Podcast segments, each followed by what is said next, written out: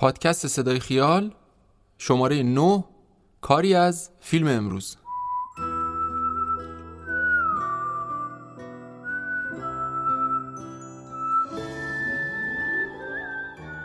من دامون هستم غنبرزاده و این بار صدای ما رو از حوالی خیابان حافظ کوچه سام سابق میشنوید.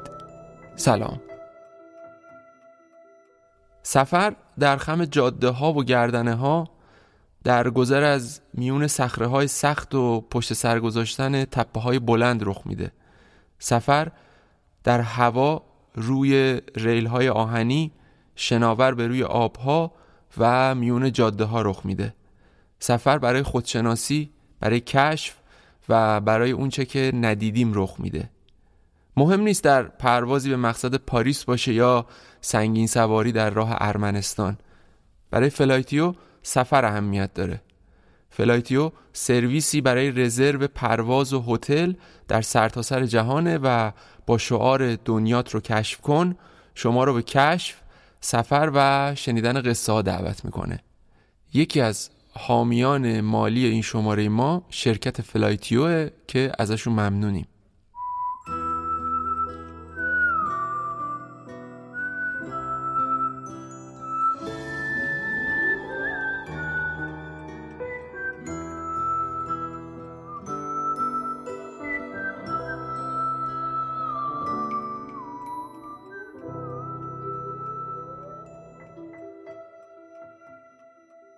منم سلام کنم به همه دوستانی که با دلای گرمشون اومدن اینجا به تمام کسانی که با روح بزرگشون تشریف آوردن و باعث میشن با حضورشون که این مراسم سالانه برگزار بشه و این فرهنگ هرچه بیشتر توی مملکت ما جا بیفته و رایج بشه. خیلی ازتون سپاس گذارم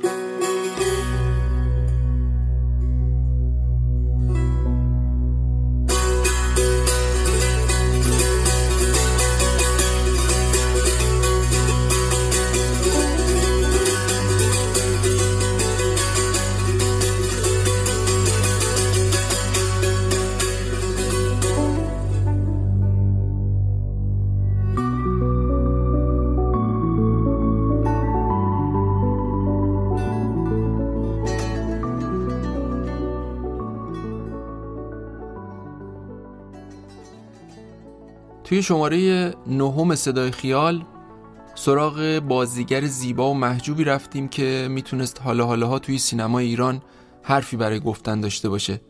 دختری که با همون اولین فیلمش اوج معصومیت و بیگناهی و با چهره آرومش روی پرده های سینما به ثبت رسوند و به شمایلی از یه ستاره جوون تبدیل شد که آرزوهای بزرگی داره. اما زندگی غیر قابل پیش بینیه و شخصیت این شماره ما هرچند گرفتار پیچیدگی هاش میشه اما ازش شکست نمی‌خوره. تو این شماره رفتیم سراغ اصل بدیعی دختر معصوم سینما ایران. متولد 19 اردیبهشت سال 56 بود. کوچیک که بود موهاش طلایی و فرفری بود. پدرش تو شرکت نفت کار می‌کرد مادرم شاغل بود. میگن این دختر موطلایی و موفرفری شوق عجیبی به زندگی داشت. از همون کوچیکی عاشق نقش بازی کردن بود. می‌رفت جلو آینه و خیلی جدی اما با حال هوای کودکانه تو جلد آدمای مختلف فرو می‌رفت و این کارو با بازی های کودکانش مخلوط می‌کرد.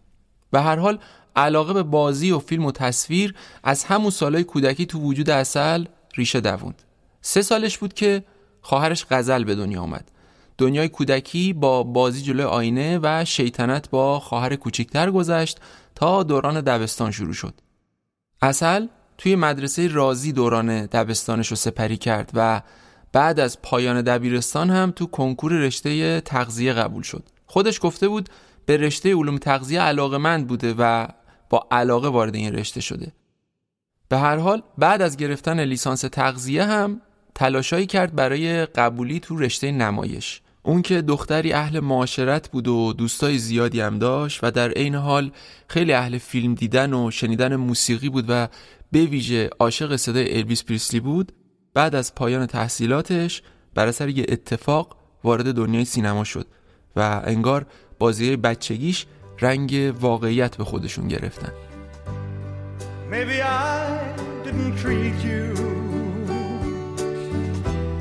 Quite as good as I should have. Maybe I didn't love you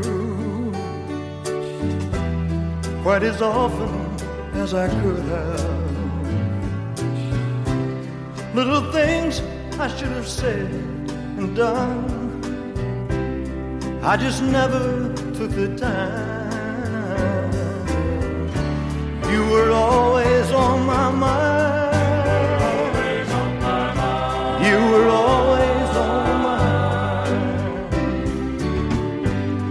Maybe I didn't hold you all those lonely, lonely times.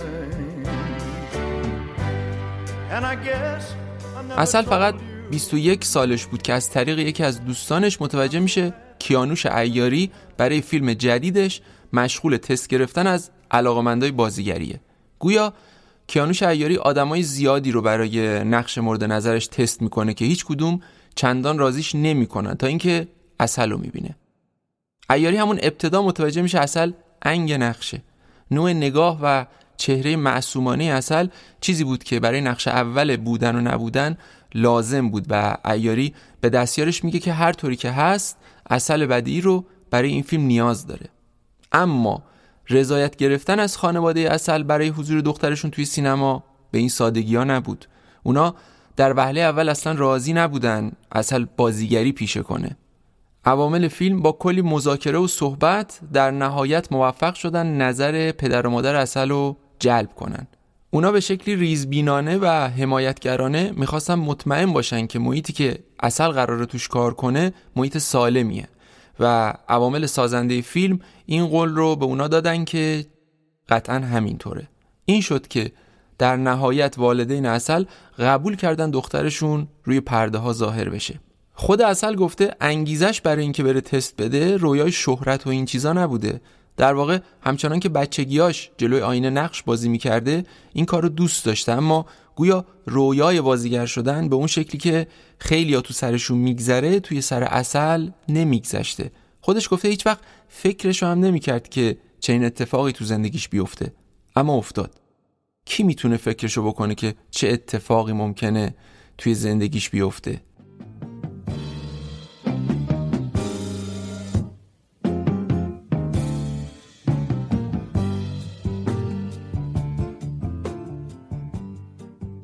اصلا کی فکرشو می‌کرد که شروع بازیگری حرفه‌ای اصل بدی با فیلمی مثل بودن یا نبودن باشه؟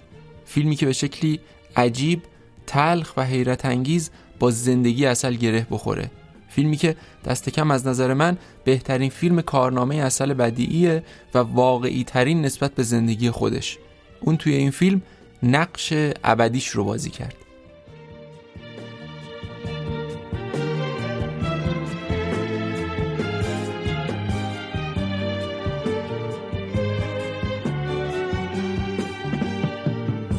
میام از شهر باره من غزل پر از تکرار اسم خوب و دلچسب اصل کسی که تم اسمش تعم عاشق بودنه.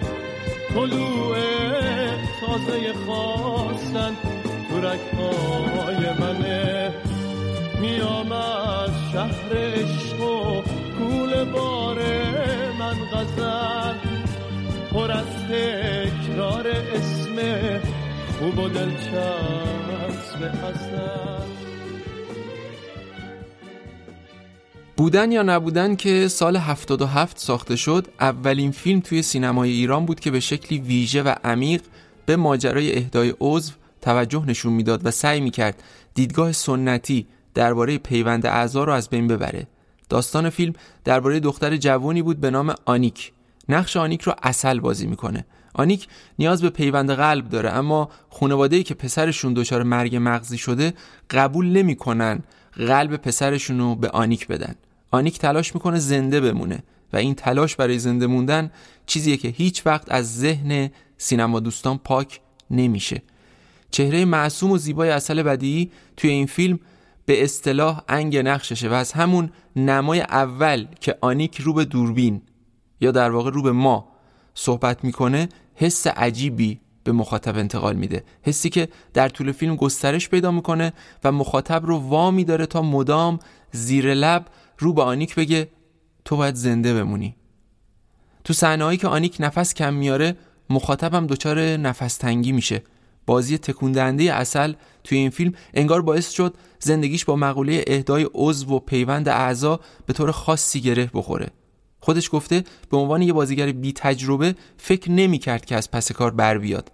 ضمن اینکه درگیر امتحاناش هم بود ولی راهنمایی های کیانوش ایاری براش راهگشا بود. ایاری تو طول فیلم برداری به اصل می‌گفت خیلی سخته که آدم زندگی رو که تجربه نکرده بازی کنه. اما همیشه احساس کن قلبت بیماره. اینجوری بود که اصل انگار خودشو فراموش می‌کرد و همونی می‌شد که باید می‌شد.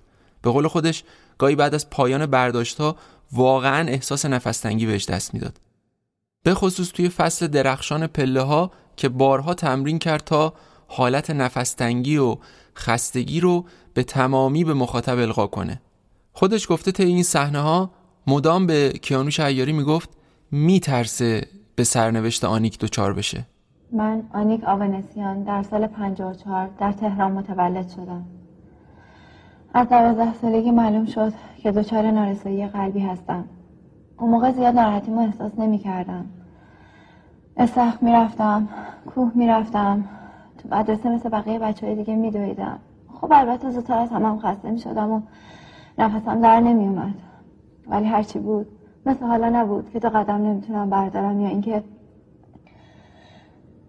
یا اینکه مثل حالا که می‌بینین دو کلمه رو نمی‌تونم بدون درد سر بگم. دکترها به هم گفتن تنها راه نجاتم از مرگ حتمی پیونده قلب سالم به بدنمه. اما مشکل من و همه کسایی که به خاطر نارسایی قلبی تو لیست انتظار پیوند قلب هستن اینه که اصلا قلبی واسه پیوند پیدا نمیشه. تو این لیست اسم من کنار اسم دیوی سی تا مریض دیگه است. که حال بعضیشون از منم بدتره. هر روز یکی دو نفر از این لیست کم میشن و روشون خط قرمز می‌کشن و می‌نویسن. بدون پیوند قلب فوت شد. از اون طرف هم یکی دو نفر مریض تازه به تای لیست اضافه میشن. ولی همه ما اینو خوب می‌دونیم که برای ما نه امیدی هست و نه قلبی. البته انتظار نداریم خانواده هایی که یک کسیشون در اثر تصادف سقوط از بلندی یا ناراحتی های مغزی دچار مرگ مغزی میشن. بلافاصله اجازه بدن که سینه عزیزشون رو بشکافن و قلبش رو در بیارن و بدن به یه آدم دیگه. ولی خواهشمونه که حداقل به حرفمون گوش بدن. باور کنن که ما به خاطر نجات زندگی خودمون از مرگ عزیزاشون خوشحال نیستیم. و ما به چشم کفتار این مرده خوری که منتظر مرگ مغزی این اون حسن نگاه نکنم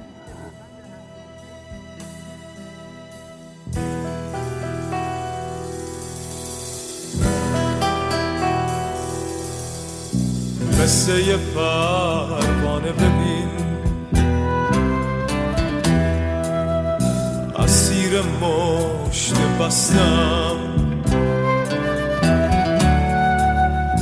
از این همه پرسه زدم. کوچه به کوچه خستم.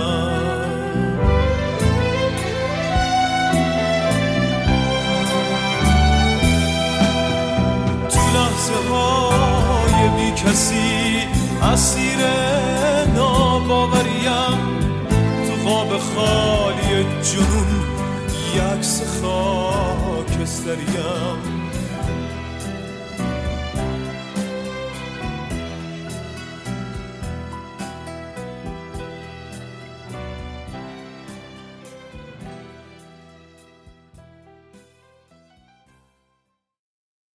هرچند حضور درخشان اصل بدیعی در اولین فیلم سینماییش قدم محکمی بود که به سمت دنیای بازیگری برداشت و پیشنهادهای متعددی به سمتش روونه شد اما نقطه عطف زندگی هنری اصل بدیعی بازی توی دستهای آلوده سیروس الوند سال 78 بود.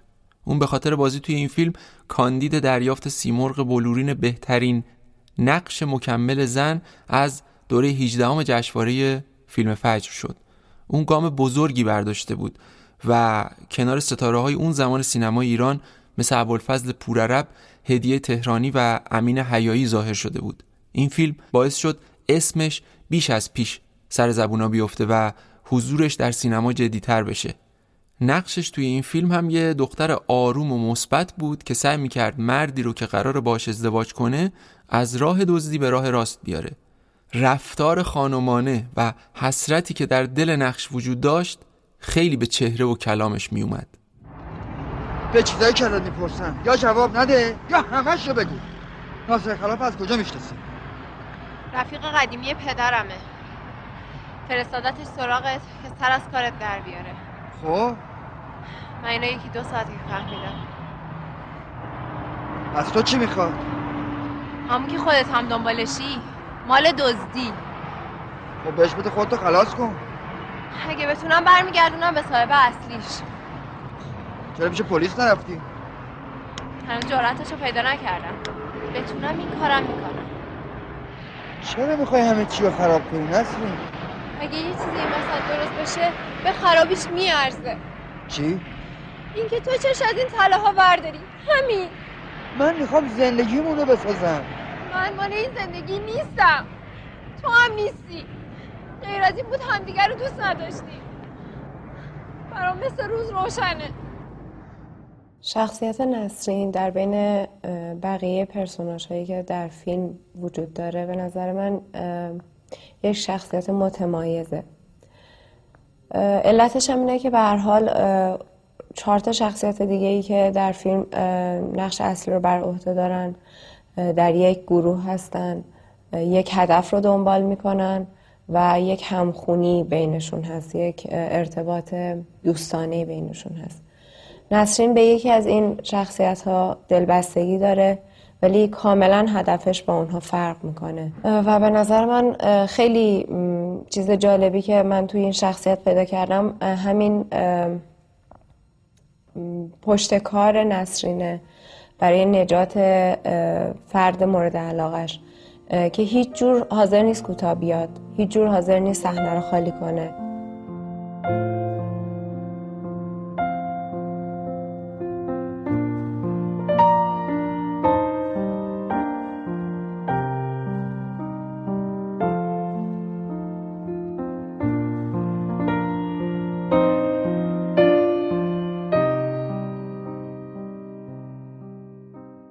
یکی دیگه از فیلم های مهم کارنامه اصل بدیعی هفت پرده است که فرزاد معتمن سال 79 اونو ساخت.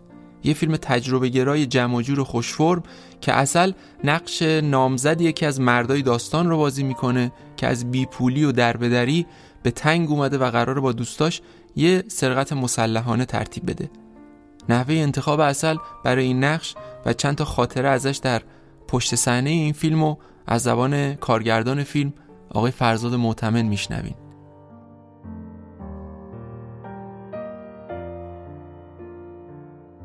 یک کرکتری در هفت پرده بود. یک جوانی که معلم انگلیسیه و یک با یک دختری دوسته که احتمال ازدواج بینشون وجود داره. بازیگر نقش اون مرد خیلی سخت پیدا شد. چون فکر کنم ما به علی مصفا فکر کرده بودیم. اما علی مصفا درگیر سریال کیف انگلیسی بود. و می‌گفت منتظر من بشید بیام ولی من می‌دونستم که اون کار خیلی طولانی خواهد شد.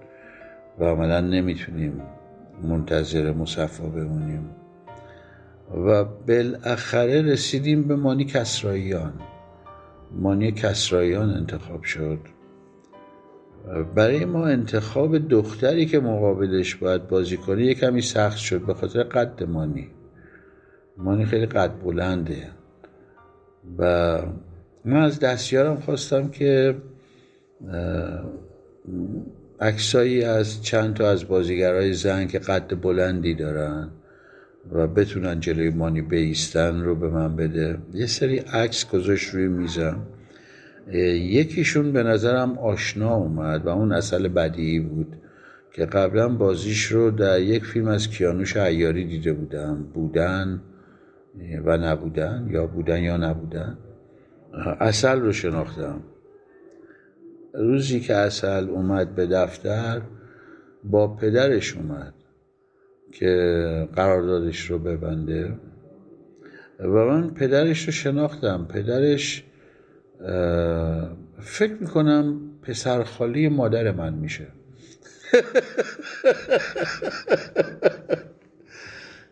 به نحوی اصل قومخیش دور حالا نه خیلی نزدیک ولی قومخیش دور از کار در اومد.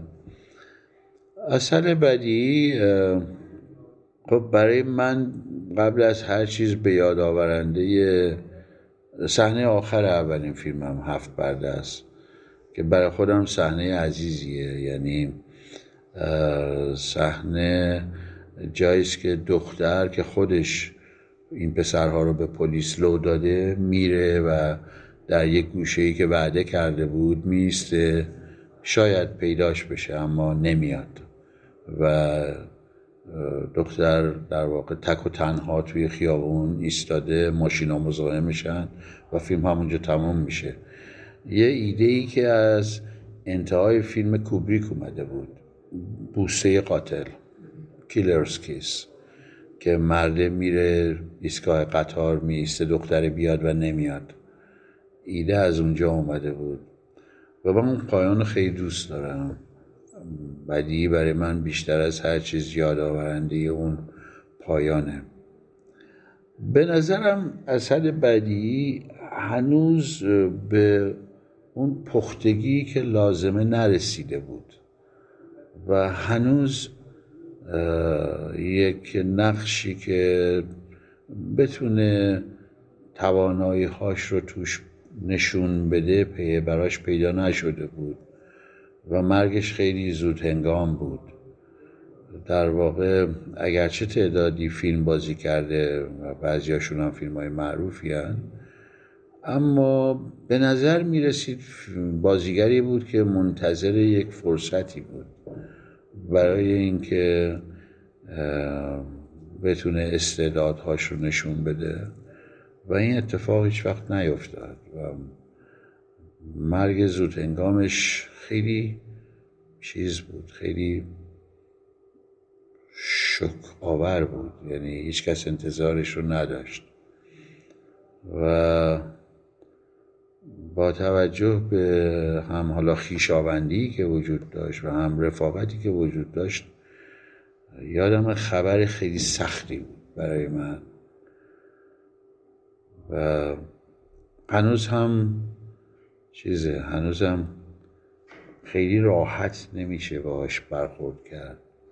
خیلی زود بود. بسیار دختر پر انرژی و شادی بود و اصلا این مرگه بهش نمی اومد به حال حیف شد.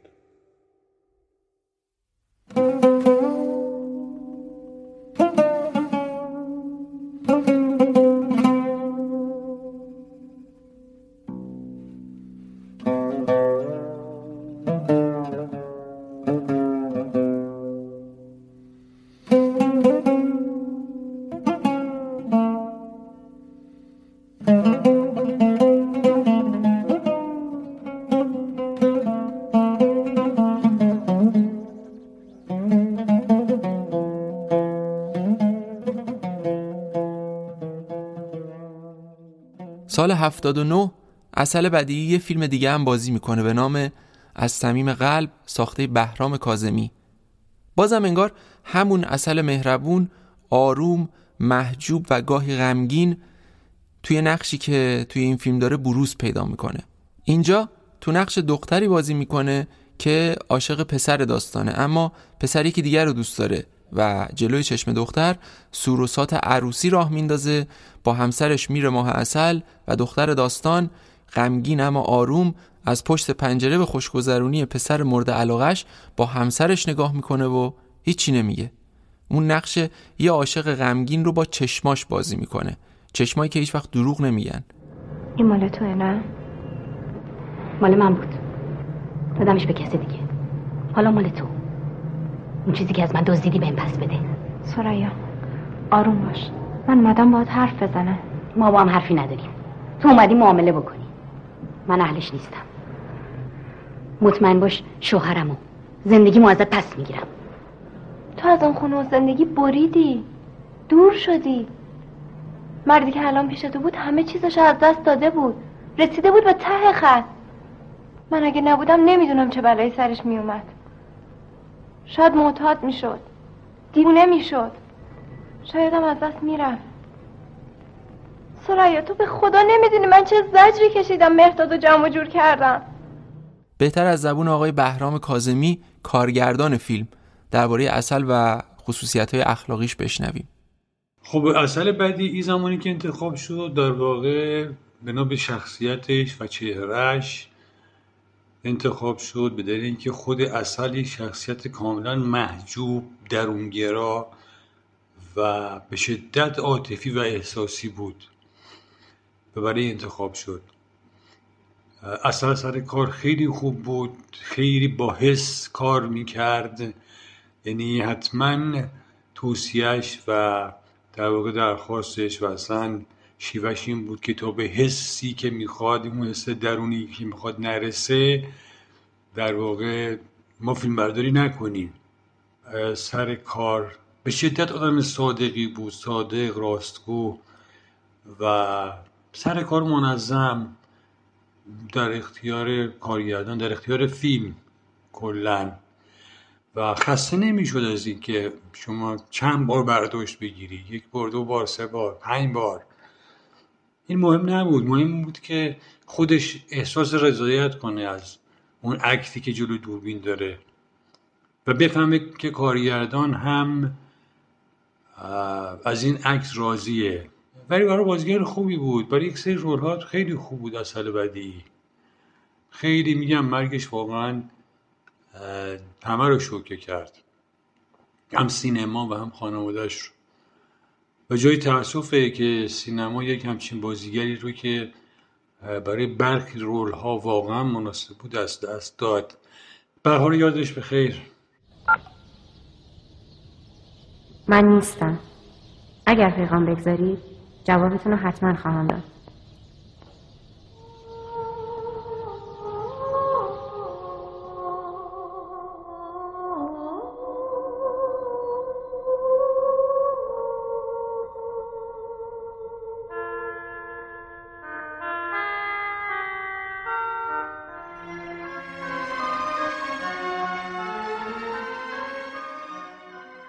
سال 82 اصل بدی توی فیلم پوران درخشنده بازی می‌کنه.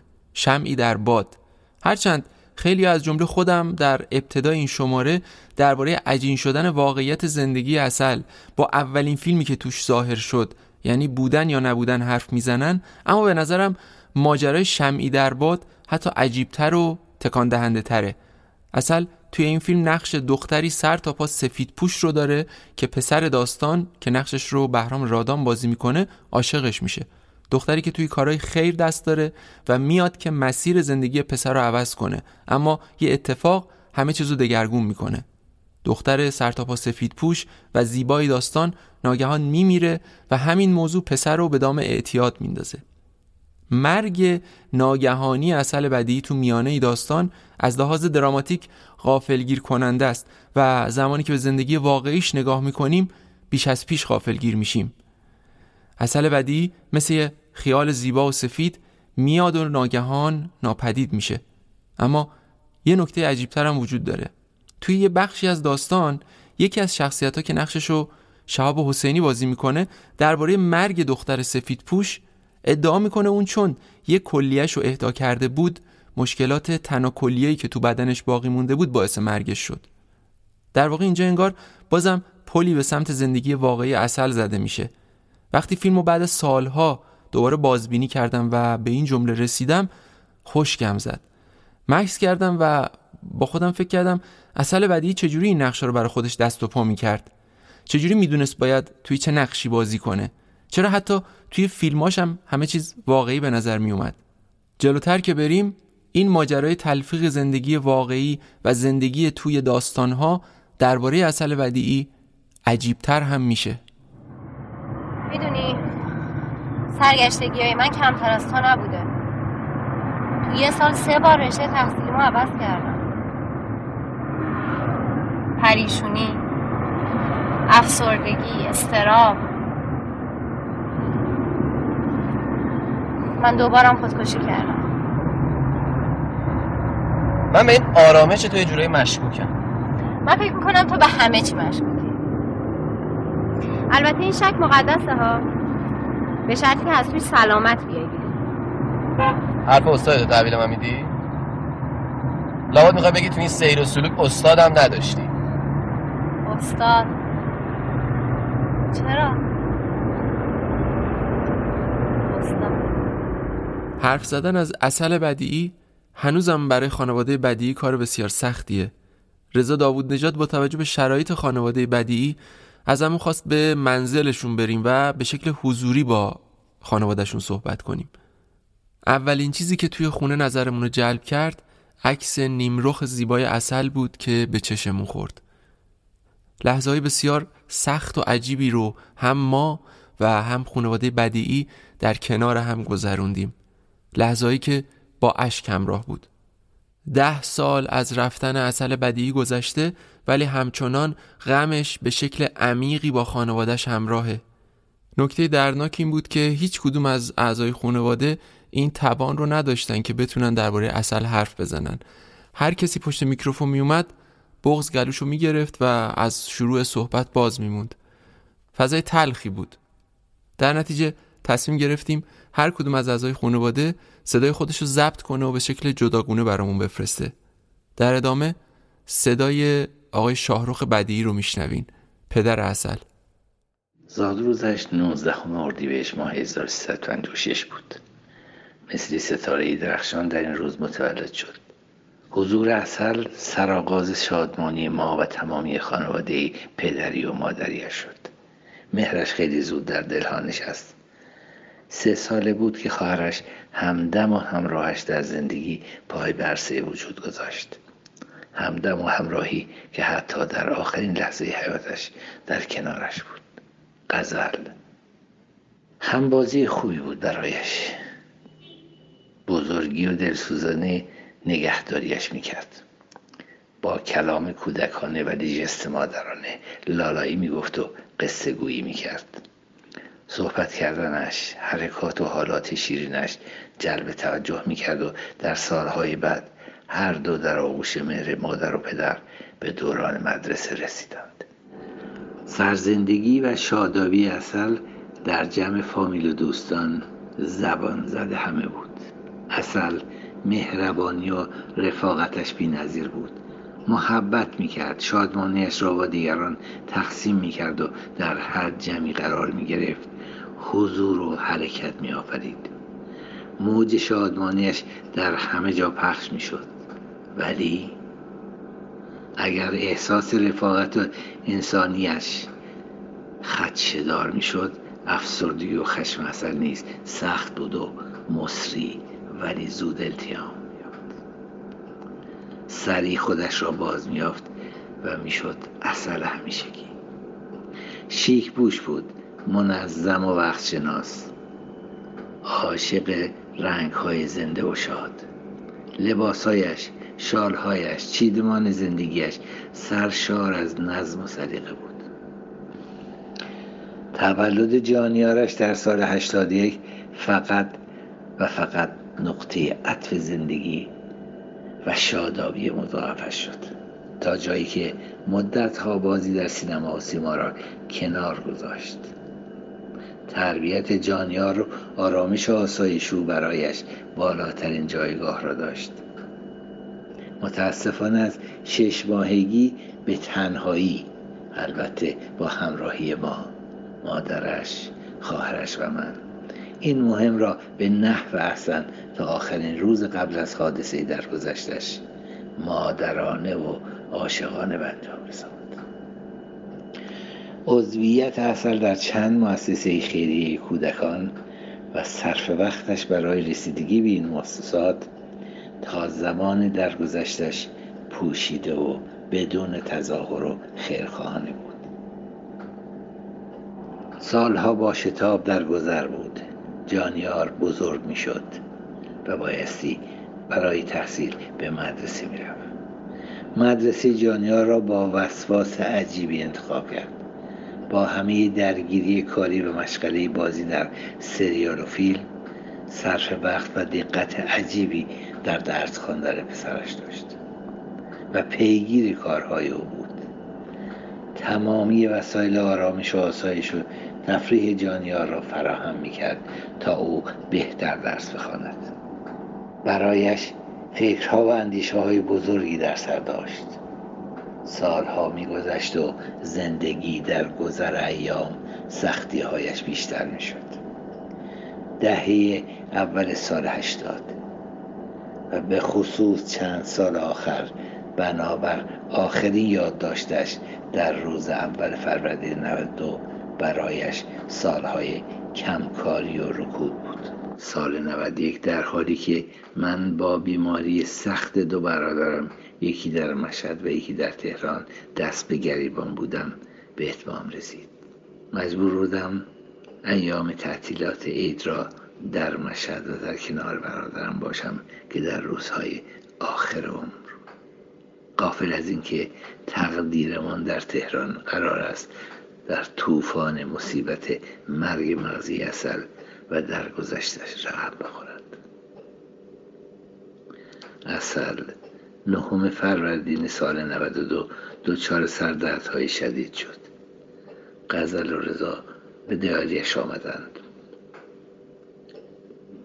آن روز و آن شب را به سختی گذراند. صبح دم فروردین وضعیتش بدتر شد. اورژانس را خبر کردند. برای انتقال به بیمارستان اقدام شد. متاسفانه وضعیت هر لحظه بدتر می شد به حالتی بیهوشی افتاد. در بیمارستان وضعیت اضطراری اعلام و او را برای احیا به بخشی ویژه بردند تلاش ها مضاعف شد ولی نتیجه نداد. صبح روز یازدهم فروردین ماه ساعت پنج صبح با زنگ غزل سراسیمی بیدار شدم. قلبم به شدت میتپید. حادثی را انتظار داشتم که بنشنوم. چون بچه ها عادت ندارن. در شرایط عادی ساعت پنج صبح من تماس بگیرند. صدای لرزان غزل که سعی می‌کرد آرامش ظاهری خودش را حفظ کند به هم خوردن حال اثر و وضعیت استرالیش را اعلام کرد. از اتاق خارج شدم. به محل آرامی رفتم و گفتم که همین امروز به تهران میآیم. با صدای لرزانتر گفت نه همین الان را بیفتید. مامان هم بیاید. اصل حالش خوب نیست. سنگینی صدایش خبر از فاجعه می‌داد. رضا تلفن را گرفت و گفت بابا جون الان دارم تلاش می‌کنم که شما با اولین پرواز به تهران برگردید. سریعا به فرودگاه بروید و منتظر خبر من باشید. با اولین پرواز همان روز بعد از ظهر به تهران آمدیم. لحظه ای آرام نداشتیم. برادر زادن برای بردن ما به فرودگاه آمده بود. چهرش دوژم و به هم فشرده بود. ولی می‌گفت مسئله ای نیست. و دکترها مشغول معالجه هستند مستقیم ما را بیمارستان برد. به محض ورود به سالن انتظار جمع زیادی از نزدیکان را دیدیم. همه چشمانشان اشکالود بود. غزل روزا همه ما را دوره کردن دلداریمان می‌دادند که نگران نباشید همه چیز تحت کنترل است. ولی التها و اندوه و در چهرهشان و حرکاتشان کاملا مشهود بود. عجولانه دست و صورت و صدایی در زاد همه غیر از این را نشان می‌داد. بعد از دقایقی سنگین و طاقت فرسا پزشک بیمارستان پایین آمد. برای اطلاعات ما را به محل خلوتی برد. حرفهایش نه تنها تسکینی برای ما نشد بلکه هر جملهش مانند پتکی بر مغزمان فرود می آمد در کلامش ذره امید وجود نداشت ولی می گفت آخرین تلاشم را می کنم ولی فقط به کمک خداوند نیاز داریم. همان شب به بیمارستان دیگری منتقل شد. ما هم شتابان در پی آمبولانس روانه شدیم. چشمانمان سیاهی می‌رفت و سختی روی پای خودمان میستادیم هیچ صحبت دلگرم کننده و امیدوار کننده ای نمی شنیدیم هرچه بود ناامیدی بود و یأس و سنگینی لحظات دیرگذر صبح بر بالینش بودیم روز دوازدهم فروردین سال 92 نحسترین لحظه سیاه زندگیمان به سختی گذشت. در روز این روز سخت مرگ مغزی اصلا به تو قطع به ما اعلام شد. دنیای یخزده ما به انجماد احساسی و اندوه رسید. دخترکمان به sürüyor.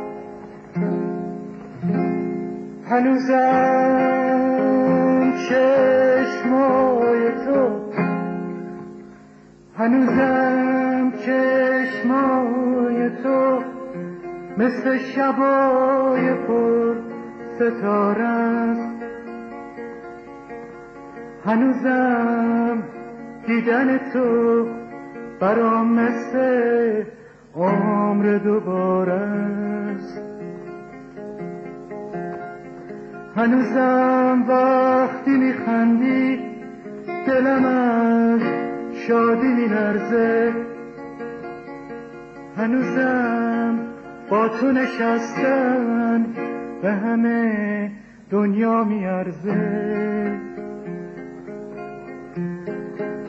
اما افسوس تو رو خواستن دیگه دیره دیگه دیره. ولی افسوس به نخواستن دلم آروم بعد از اتفاقی برای اصل افتاد خب از طرف سازمان اهدای عضو بلافاصله کوردینیتور مخصوص آمد و در بیمارستان بالاخره با ما صحبت کرد و با خلاصه تلاش تلاشی که کردن و ما از نیت اصل آگاه بودیم و خودمون نیز در این مورد همیشه منتظر بودیم که اگر همچی اتفاقی بیفتاد بتونیم این کار انجام این کار خیر رو انجام بدیم.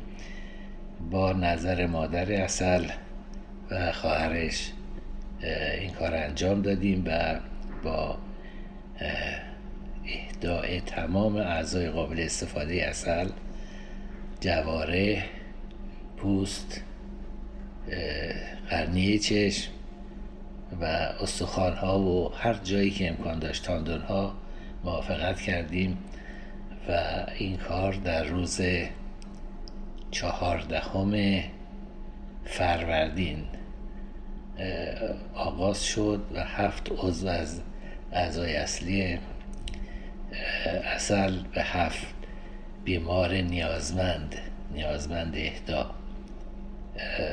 پیوند شد و می‌تونم بگم هفت نفر زندگی دوباره پیدا کردن و تعداد زیادی هم توان بهتر زندگی کردن را به دست آوردن.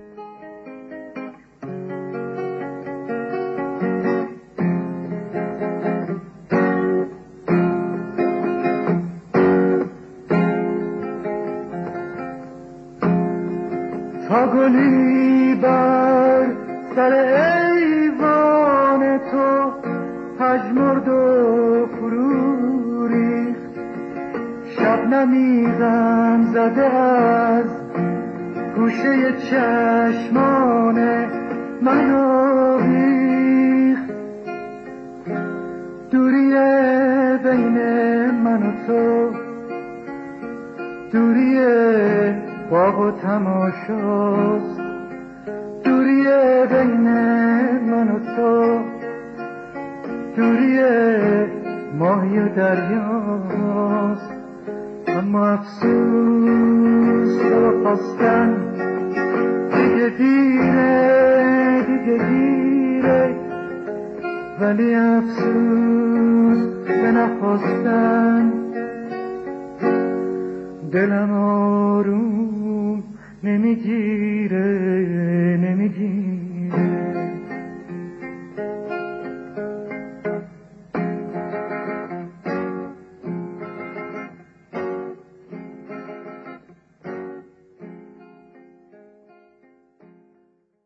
اصل بعدی غیر از این فیلم که نام بردم توی فیلم های سینمایی و تلویزیونی و البته سریال های دیگه هم بازی کرد. آخرین فیلم تلویزیونیش اسمش بود نیلا زنده است ساخته سعید اسدی سال 91 و اون نکته عجیبی که گفتم اینجا خودشو بیشتر از همیشه نشون میده. داستان این فیلم درباره مادری به نام شبنم که پسرش مشکل قلبی داره. و اگه کسی پیدا نشه که بهش قلب اهدا کنه زندگیشو از دست خواهد داد. یعنی درست عین همون اتفاقی که توی اولین فیلم سینمایی اصل بدی میفته با این تفاوت که اونجا خودش نیاز به قلب داره و اینجا پسرش. پسری که همه زندگیشه. این یه فیلم تلویزیونی محجوره که کمتر کسی اونو دیده. اما یکی از بهترین بازی های اصل هم توی این فیلم اتفاق میفته. بازی که البته همونطور که گفتم رنگ واقعیت هم داره. اون در واقعیت هم جانیا رو داشت که تمام زندگیش بود. و دیگه بازم همون ماجرای پیوند قلب که انگار بخشی جدا نشدنی از زندگی اصل بدی شد. به هر حال آخرین فیلم تلویزیونی اصل هم توی بیمارستان و در تکاپو برای پیدا کردن قلب میگذره تا مشخص بشه ته ذهنش چی میگذشت. من تو زندگیم بالا پایین زیاد داشتم. می‌دونم هیچ چیزی تصادفی نیست. به دنیا اومدنم از دست دادن پدر مادرم. به دنیا آوردن یه بچه با قلب مریض. از دست دادن پدر سامان که همه زندگیم بود. من عشق زیاد ریختم. رنج زیاد کشیدم. اما هیچ وقت نامید نشدم. هیچ وقت به فکر خودکشی نیفتادم. هیچ وقت فرار نکردم. حتی گله نکردم. می‌دونستم جای کارم ایراد داره. ولی نفهمیدم رضا داوود نژاد که به واسطه ازدواج با غزل بدیعی خواهر اصل وارد این خانواده شد حرفایی درباره اصل داره که در ادامه میشنویم. من به عنوان یه آدمی که به حال توی خانواده سینمایی بزرگ شدم الان که اینجا نشستم به اتفاقات گذشته نگاه می‌کنم به زندگیم با غزل و حضور اصل بدی تو زندگیم اینقدر چیزای عجیب غریب می‌بینم که بعضی اوقات فکر می‌کنم واقعا اینم یه فیلم نامه است. مشغول بازی کردن یه فیلمم و هر لحظه منتظرم صدای بابامو بشنوم که بگی کات. و من فکر کنم نمیشه آخه این همه اتفاق توی یه زندگی باشه. اتفاقایی که هر کدومش واقعا خودش یه سوژه است برای یه فیلم سینمایی. مثلا عشق تو نگاه اول. برای من اتفاق افتاد که به هر حال از غزل خوشم اومد. ولی خب از کی خوشم اومد؟ از غزلی که دوست اصل و زهرا دوست صمیمی هم بودن. خیلی وقت بود من میشناختمش اصلو و اینکه به هر حال می‌دونستم که اینا دو تا خواهرن. یکیشون یه ازدواج ناموفق داشت و اینکه اصلا چجوری من می‌تونم تقاضا کنم که دوباره بازیگر بیاد خواستگاری کنه از خانواده بدی این اصلا یک فرض محال بود اون زمان. هم برای من که این قصد داشتم هم برای تمام دوستای دوروبرم در واقع بهت بگم کلیدش و خواهرم زد ولی حمایت اصل نبود این اتفاق نمیافتاد. حمایت صد درصد اصل چون به هر حال من برای اینکه بتونم با ببینم غزل همیشه باید با اصل و یک گنگی دوستای صمیمی بودیم که این به واسطه حضور اصل این اتفاق می اصل خیلی آدم کاریزماتیکی بود. یعنی وقتی اگه حالش خوب بود خوشحال بود وارد یه جمع می‌شد اون جمع محکوم بود به اینکه همه باید خوشحال باشن. نمیذاش کسی ناراحت بمونه. ولی اگر ناراحت بود یه گوشه می‌رفت می‌رفت یه گوشه و کاری به کسی نداشت. ولی اون ناراحتیش روی تمام جمع اثر میذاشت. هیچ وقت شما اصل رو به لباس تکراری نمی‌دید. همیشه خوشتیب همیشه خوش لباس همیشه در حال صحبت کردن با پرستار جانیار یا خونه اصل بودیم در حال سرویس دادن به جانیار. یا ساعت شیش بعد از ظهر هفت بعد از ظهر می‌شد من باید برگردم خونه پیش جانیار. و جانیار که واقعا همین الانش برای من یکی از آدم های مهم زندگیمه و همون موقع بود چون اینقدر اصل مادرانه برای این زحمت می‌کشید اینقدر مادرانه و عاشقانه تا موقعی که بود. یه شب تولد جانیار بود اصل دعوت کرد که ما بریم خونهشو. گفتم من کیک می‌خرم برای جانیار. گفتم برم یه کیکی بخرم که هیجان زدش کنم. یه کیک کودکانه رنگی پنگی خیلی بزرگ گرفتم. رفتیم خونه اصل. جانیار خیلی هیجان زده شد از اون کیک اصلا دیگه کادوها براش مهم نبود. از گندگی کیک خیلی خوشش اومده بود. خونه اصل هم همیشه خیلی مرتب بود.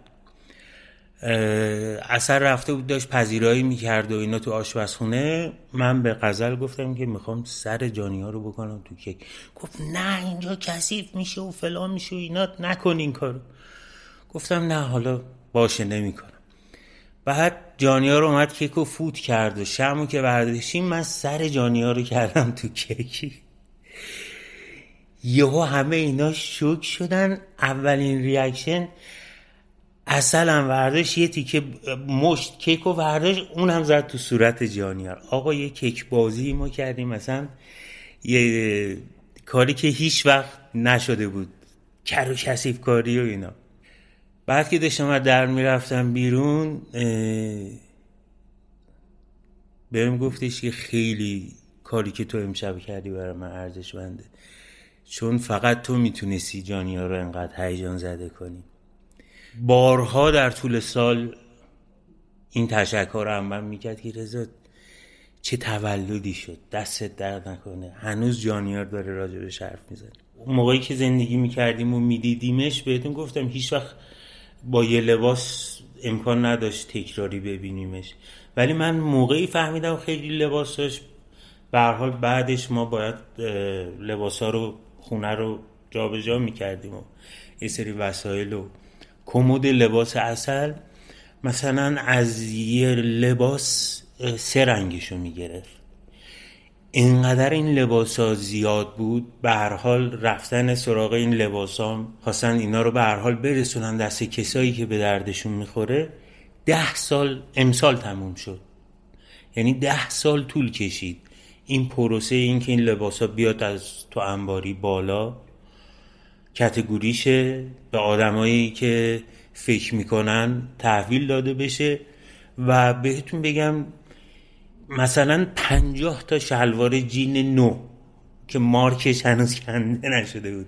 کفشای استفاده نشده. شالای استفاده نشده. عاشق فیلم دیدن عاشق سینما رفتن عاشق موسیقی.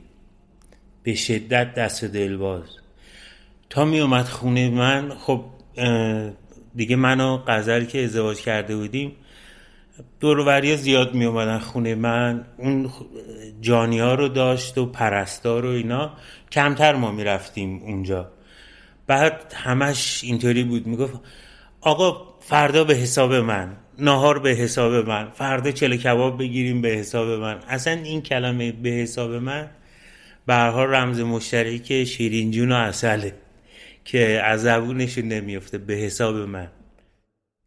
اون رفتن که همیشه من میگم این یه گنجیش و جلوی چشم پرید در یه لحظه. چون موقعی که رفت دستش تو دست من بود. و دیدم و فهمیدم همون لحظه. اینقدر حجم اتفاقات اون موقع بالا بود که خب به هر حال باید من شیرین جون و بابا جون رو از مشهد می آورد. اصلا باید چجوری می گفتیم؟ من و غزل چجوری می گفتیم؟ چجوری اونا رو می آوردیم؟ این مسائل رو چجوری هندل می کردیم؟ خانواده همه اصلا در یک ناباوری یک شک که وقتی که گذشته هر چی نگاه می‌کنم من اون توانایی تو خودم نمی‌بینم که همه این اتفاقات انقدر قشنگ جمع شده باشه. چون به هر حال شما فکر کن اصل از شب حادثه نه فروردین بود تا بیست فروردین ما درگیر بودیم تا 18 فروردین خاک سپاریش بود. اول اصل شد سوم عموش. سوم عموش می‌شد هفتم اصل هفتم اون سوم این. بعد تولد اصل شد چهلمش. اصلا یه حادثه های عجیب غریبی که خونه ما بهتون بگم دو ماه صد تا صندلی بود. آدما می اومدن می رفتن همه چی منظم برگزار می شد همه چی شیک برگزار می شد همون مدلی که اصل دوست داشت. و اسمش این بودش که ما داریم مدیریت می‌کنیم ولی بعدا فهمیدم مثلا من آدم انقدر مدیریتی نیستم. به خاطر همین حس می‌کنم که هر کاری که قراره برای اصل بشه انقدر نیروی خودش وجود داره که همه شنیدم هر موقع قراره یه فیلمی ساخته شه هر موقع قراره یه اتفاقی رقم زده شه در رابطه با اصلا توی این ده سال جشنهای نفس جشنهای خیلی مسائل مختلف همیشه خیلی به راحتی جلو رفته و با نتیجه خوب تموم شده. و به نظر من این به غیر از حضور اصل چیزی دیگه ای نمی‌تونه باشه. و اینی که میگم نکات سینمایی اصلا شما فکر کن اصل رفت رو جشن نفس برای من تقاضای کمک کرد. اطلاع رسانی کرد برای پیوند. سال بعدش من رفتم رو همون استیج برای خانوادگی رفتیم. جایزه جشن نفس رو گرفتیم برای اهدای عضو اصل. اصلا چه اتفاقی؟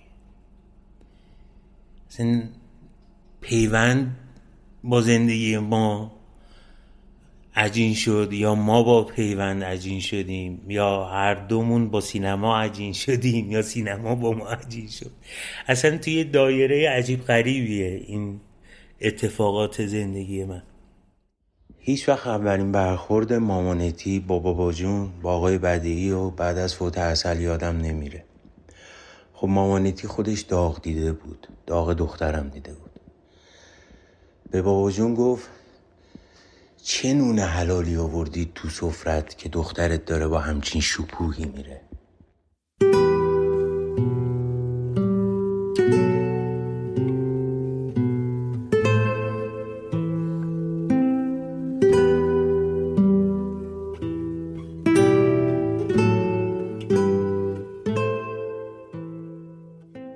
مؤسسه فرهنگی هنری معتبر کارنامه با مدیر مسئولی نگار اسکندرفر اولین و تنها مؤسسه آموزشی ایرانی عضو اتحادیه جهانی مدارس سینمایی یوراسیا برگزار کننده دوره های بازیگری مقدماتی و حرفه‌ای و همچنین برگزار کننده کارگاه ها و دوره های آموزشی در زمینه های ادبیات و تئاتر و سینما. یکی دیگه از حامیان این شماره ماست که ازشون ممنونیم.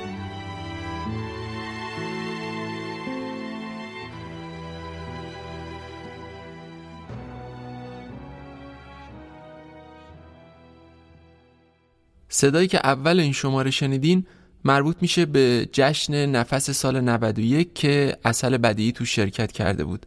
جشن نفس مراسم تقدیر از خانواده های جانبخش اهدا کننده و همچنین تیم های اهدا و پیونده که هر سال برگزار میشه. با انجمن اهدای عضو ایرانیان تماس گرفتیم و ازشون خواستیم که این فیلم رو در اختیار ما قرار بدن. اونام با مهر بی نهایتشون با ما همکاری کردن. در این بین از آقای دکتر امید قبادی متخصص اهدای عضو و نایب رئیس هیئت مدیره انجمن اهدای عضو ایرانیان خواستیم برامون در مورد کار بزرگی که اصل بدی انجام داد صحبت کنن.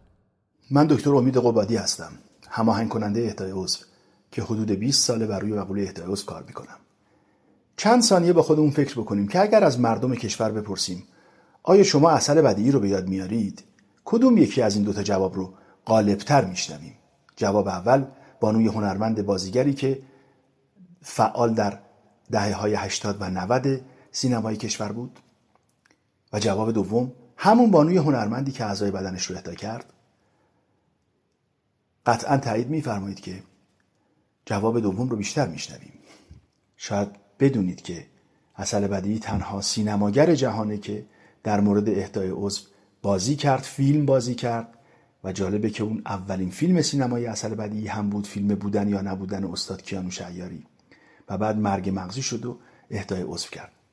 و علاوه بر جاودانه شدن اصل بدیعی خانواده هم با تصمیم نجات جان یک تا هشت انسان به جای خاکسپاری یک تا هشت ارگان به رضایتمندی کامل رسیدند یاد شعر معروف جاله اصفهانی میفتم که زندگی صحنه یکتای هنرمندی ماست. هر کسی نغمه خود خواند و از صحنه رود.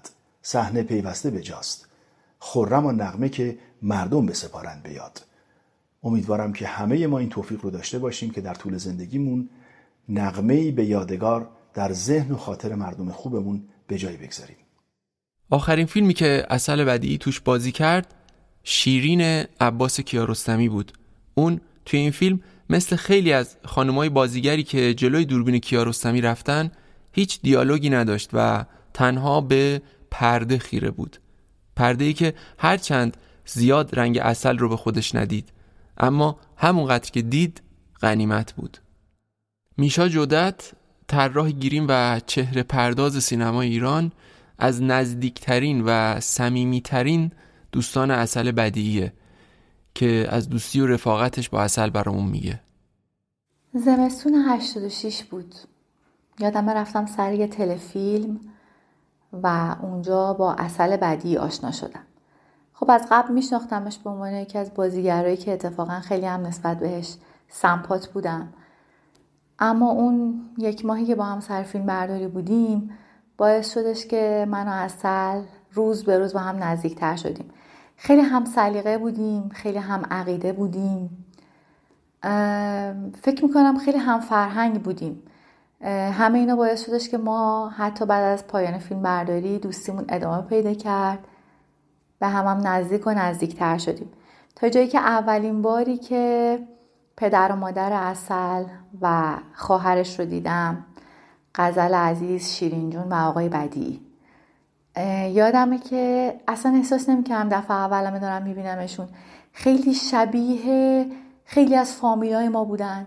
انقدر بر من آشنا بودن انگار یه آشنایی قدیمی من باشون دارم. و جالبه که اصلا که اولین بار خانواده منو دید همین حس داشت. برای همین فکر می‌کنم که از نظر فرهنگی خیلی به هم نزدیک بودیم. و این باعث شدش که هی دوستی ما عمیق و عمیق و عمیق تر شد. تا جایی که دیگه تا آخرین روز زندگی اصل عزیزم. ما با هم بودیم. اصل پر از شور زندگی بود.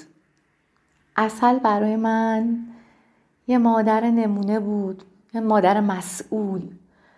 اصل زندگی رو خیلی دوست داشت. اصل سالم زندگی می‌کرد. کنار خانوادهش بود. یعنی در واقع مستقل زندگی می‌کرد با پسرش ولی در نزدیک پدر مادرش در واقع توی, توی ساختمون زندگی می‌کردن. خیلی خانواده براش اهمیت داشت. خیلی کنار هم بودن کنار خواهرش پدرش مادرش بودن براش مهم بود. اصلا می‌تونم اینجوری توصیف کنم که به شدت مهربون به شدت دلسوز. واقعا رفاقت بلد بود. یعنی تو رفاقت هر کاری که از دستش برمیآمد انجام می‌داد. بدون اینکه اصلا به عواقب چیزی فکر کنه. براش رفیق یه معنی خاصی داشت. خیلی خیلی سالم بود. از این نظر که آدمی بود که صبح زود پا شد تغذیه خوب داشت. خیلی کوه می‌رفت خیلی ورزش می‌کرد. و من همیشه یادم ازش عقب بودم. مثلا زمانهایی که ما سر کار نبودیم نه صبح زنگ می‌زد به من. شاید من تازه از خواب پا شده بودم. به هم می‌گفت پاشو بیا اینجا صبحانه رو با هم بخوریم. من می‌رفتم پیشش می‌دیدم میز چیده بر من صبحانه آماده کرده. حالا از صبح پا شده پسرش رو راهی مدرسه کرده ناهار ظهرش رو درست کرده کوهش رو رفته. و تازه شده نه صبح و می‌خواد با من صبحانه بخوره. و من همش گفتم چطوری پا میشی این کارا رو می‌کنیم گفت وقتی مادر میشی یه حس عشقی توت هست. ناخداگاه انرژی میاد توت. در نتیجه خیلی کار می‌تونی بکنی. خیلی قوی میشی. و من همیشه به این حالش قبطه میخوردم. که این همه انرژی اصل تو از کجا میاری؟ و واقعا برای من جالب و جذاب بود.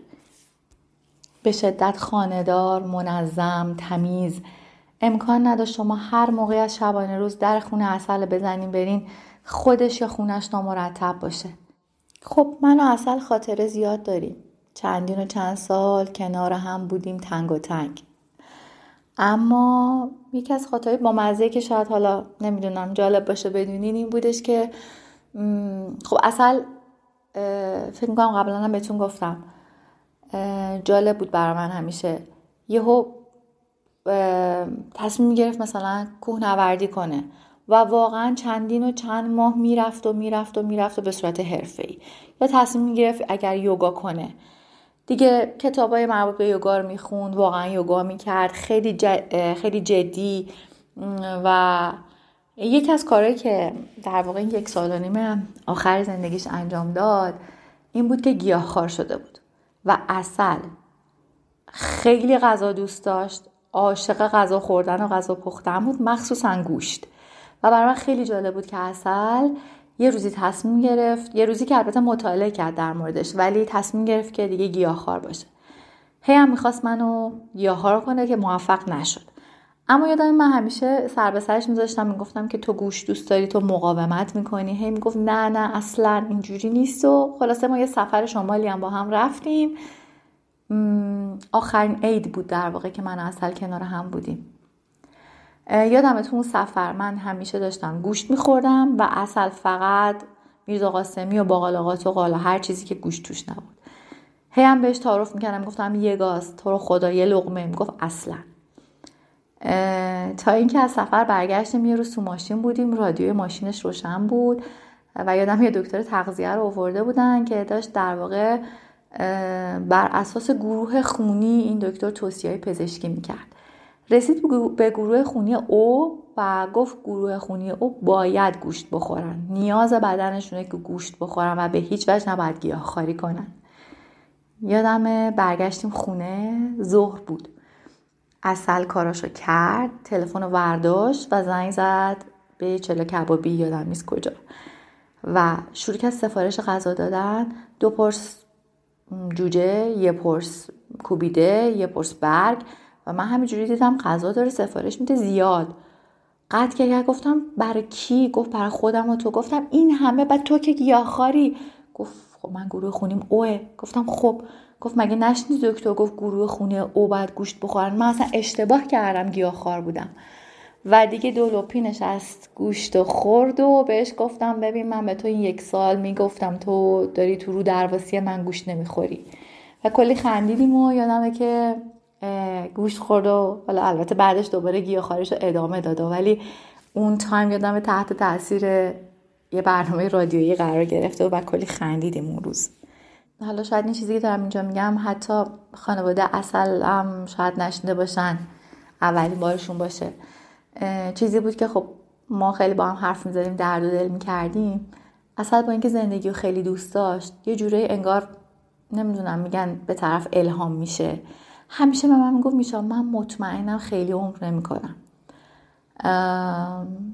با اینکه عاشق زندگیم با اینکه همه چی دوست دارم بچم رو دوست دارم خانوادم دوست دارم. او کلی راه دارم. کلی کارا باید بکنم تو زندگیم.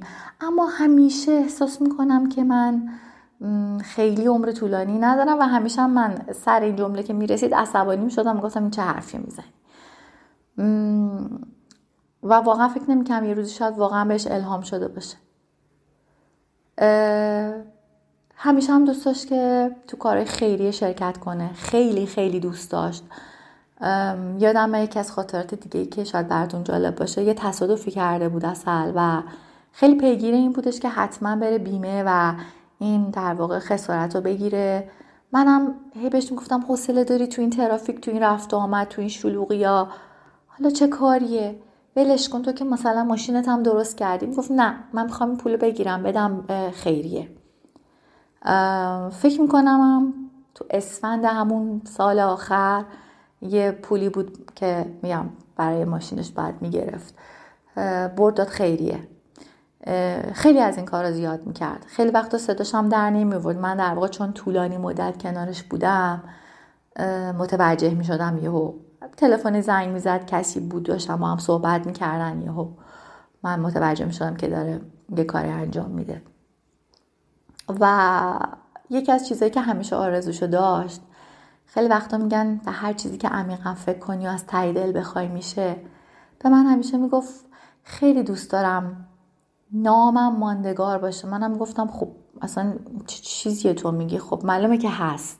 تو به حال بازیگری و همه میشناسنت. بعد از 120 سالم که نباشی اصل بعدی خب همه می‌شناسن. این همه فیلم بازی کردی. می‌گفت نه اینجوری نه. همیشه می‌گفت دلم می‌خواد یه جوری یه راهی رو برای یه سری آدم باز کنم تأثیر گذار باشم شاید بعد از من مثلا یه سری راه هم ادامه بدن. خیلی دوست دارم یه راهی بود که من مثلا می‌تونستم به مردمم بیشتر از این خدمت کنم. که واقعا وقتی تمام این اتفاق افتاد من فکر کردم که چقدر جالب. راهش واقعا ادامه پیدا کرد. اسمش موندگار شد.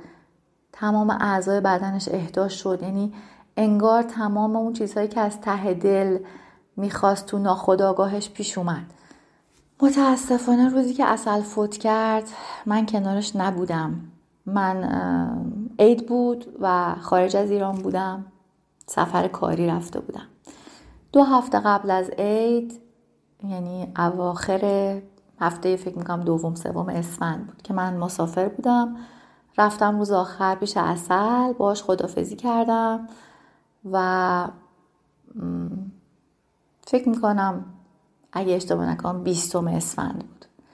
و با هم در تماس بودیم. اون موقع این اپلیکیشن های تلگرام و واتساپ و اینستاگرام و اینا اینجوری نبود.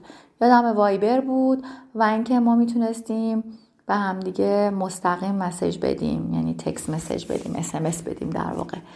و اینجوری من با اصل در تماس بودم در طول روز. یادم فکر می‌کنم اگه اشتباه نکنم ده فروردین بود یه پنجشنبه بود که به من گفتش که جانیار با پدرش رفته شمال و مادر پدر اصلم چون عموی اصلم متاسفانه خود رحمتشون کنه. کنسر داشتن سرطان داشتن و روزای آخرشون بود و مشهد بودن. که اصل به من گفت من پدر مادرم هم رفتن مشهد و من تنها امشبم خونه خالم دعوتم. گفتم که خب میری گفت میرم فکر کنم برم چون تنهام ولی یه ذره سردرد دارم. گفتم یه ژلوفنی چیزی بخور خوب میشی. پاشو برو نمون تو خونه.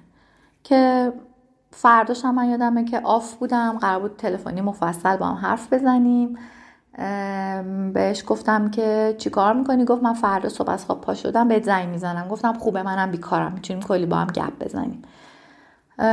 من صبح پا شدم دیدم خبری از اصل نیست. قاعدتا خب خیلی برام عادی بود دیگه حالا تماس می‌گیره شد نزدیکای مثلا فکر می‌کنم ظهر. من دیدم باز از اصل خبری نشد. یادم بهش مسیج دادم. گفتم اصل چی شد قرار بود من زنگ بزنی؟ زد سرم خیلی درد می‌کنه. بهتر شدم زنگ می‌زنم بهت. تا دیگه هیچ خبری ازش نداشتم. واقعیتش منم خیلی نگران نشدم. چون چیز عجیب غریبی نبود. دیروزش بود سردرد داره سردرد عادی و همون روزم هم همینطور دیگه. مثلا یه ده صبح یازده صبح هم به من یه مسیج داده بود. تا اینکه شبش بود یکی از بستگانشون من دیدم که اون موقع توی فیسبوک بود اگر اشتباه نکنم. از یکی از بستگانشون پیغام دارم که لطفا با من تماس بگیر و کار واجب دارم. و من باشون تماس گرفتم و گفتن که اصل بیمارستانه. و مثلا باورم نمی‌شد. گفتم برای چی؟ گفتن که رفته تو کما. برام شوخی بود. یعنی اصلا من متوجه نمی‌شدم. گفتم یعنی چی؟ بعد همین توضیح رو به من دادن. هیچی سردرد داشته. بعد اورژانس میاد. بهش سرو می‌زنن. تشنج می‌کنه. حالت تهوع می‌گیره. همه اینا. و من همش میگم خب باشه شاید یه مثلا مریض شده مسموم شده. اصلا انقدر برای من عجیب بود و باور نکردنی بود. گفتم اوکی پس حالا پس به من خبر بدین. به من خبر بدین که دیگه متاسفانه این خبری که نباید میشنیدیم و شنیدم و و دیگه کارام بکنم بیام یه دو روز سه روزی طول کشید. یعنی مراسم بیشتر از سه روز حتی فکر می‌کنم. چهار پنج روز طول کشید. چون نتونستم تو تشییع جنازه شرکت کنم. و خیلی حسرت و قبطه می‌خوام که چون ندیدمش.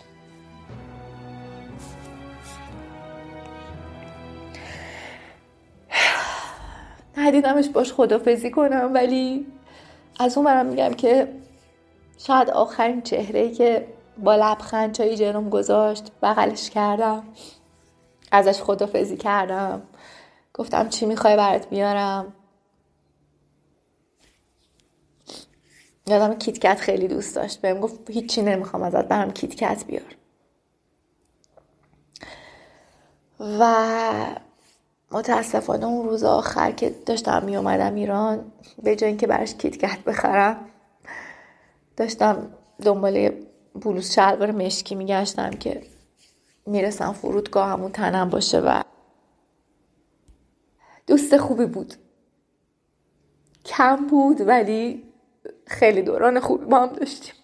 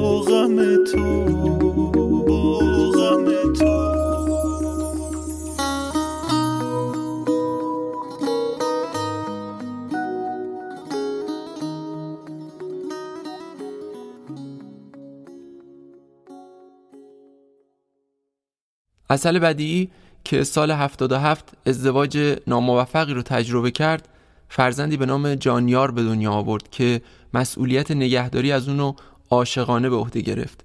زندگیش پسرش بود و رسیدگی به اون یکی از جذابترین کارها براش. اون در تمام زندگیش عاشق اینم بود که فرهنگ اهدای عضو رو ترویج بده و در نهایت موافقت خودش رو اعلام کرده بود تا تمام اعضای قابل اهدای بدنش بعد از مرگ به کسایی که نیاز دارن داده بشه.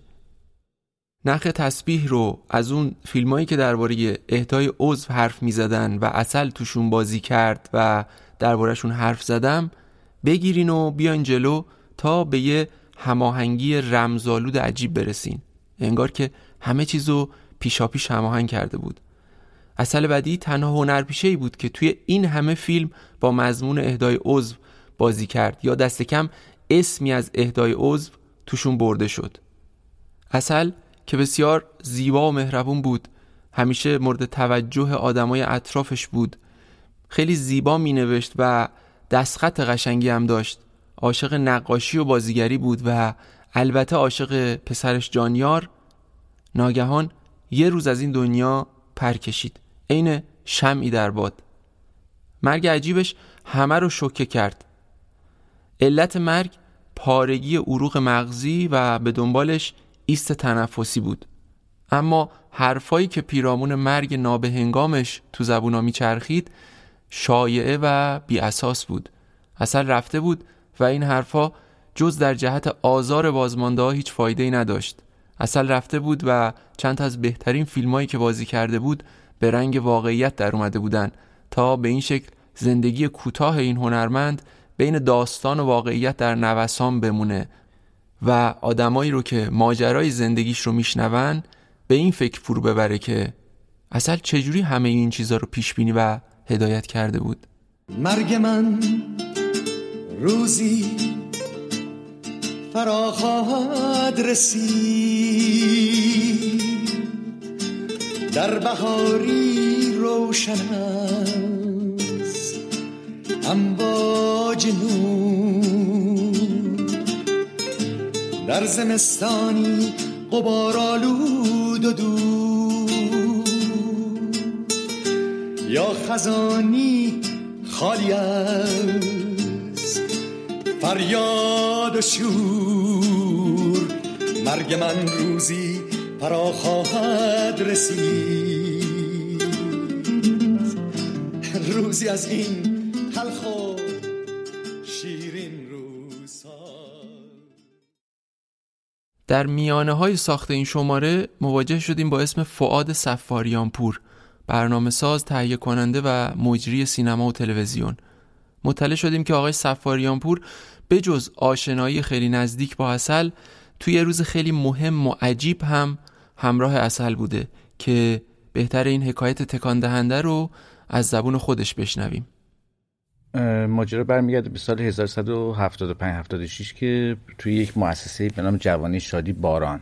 مؤسسه فرهنگ هنری بودش که آقای فریبرز مهرابی راه انداخته بود. تو اون مؤسسه فرهنگی هنری وقتی که من آشنا شدم با اون مؤسسه بعد از مدتی اصل بدی هم معاشرت داشتش و اونجا حضور داشتش. کم کم کار فرهنگی که بیشتر شد حضور اصل هم بیشتر شد. من خیلی بیشتر میدیدمش اونجا. خیلی دوست بودیم با هم دیگه.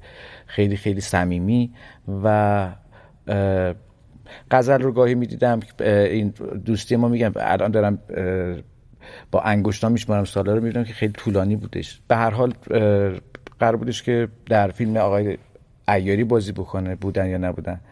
مراحل تست دادنش و رفتنش و اومدنش و اینا با هم بودیم.